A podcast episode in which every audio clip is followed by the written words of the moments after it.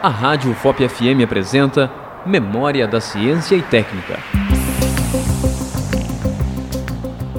Exposto no setor de mineração, a maquete por câmaras e pilares representa o método de lavra usado em minas subterrâneas de carvão e de outros minérios.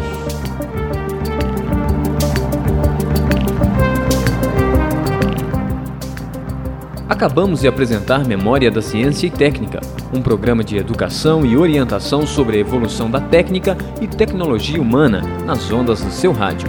Produção: Museu de Ciência e Técnica da Universidade Federal de Ouro Preto. Orientação e apresentação: Professor Gilson Nunes. Realização: Rádio FOP FM.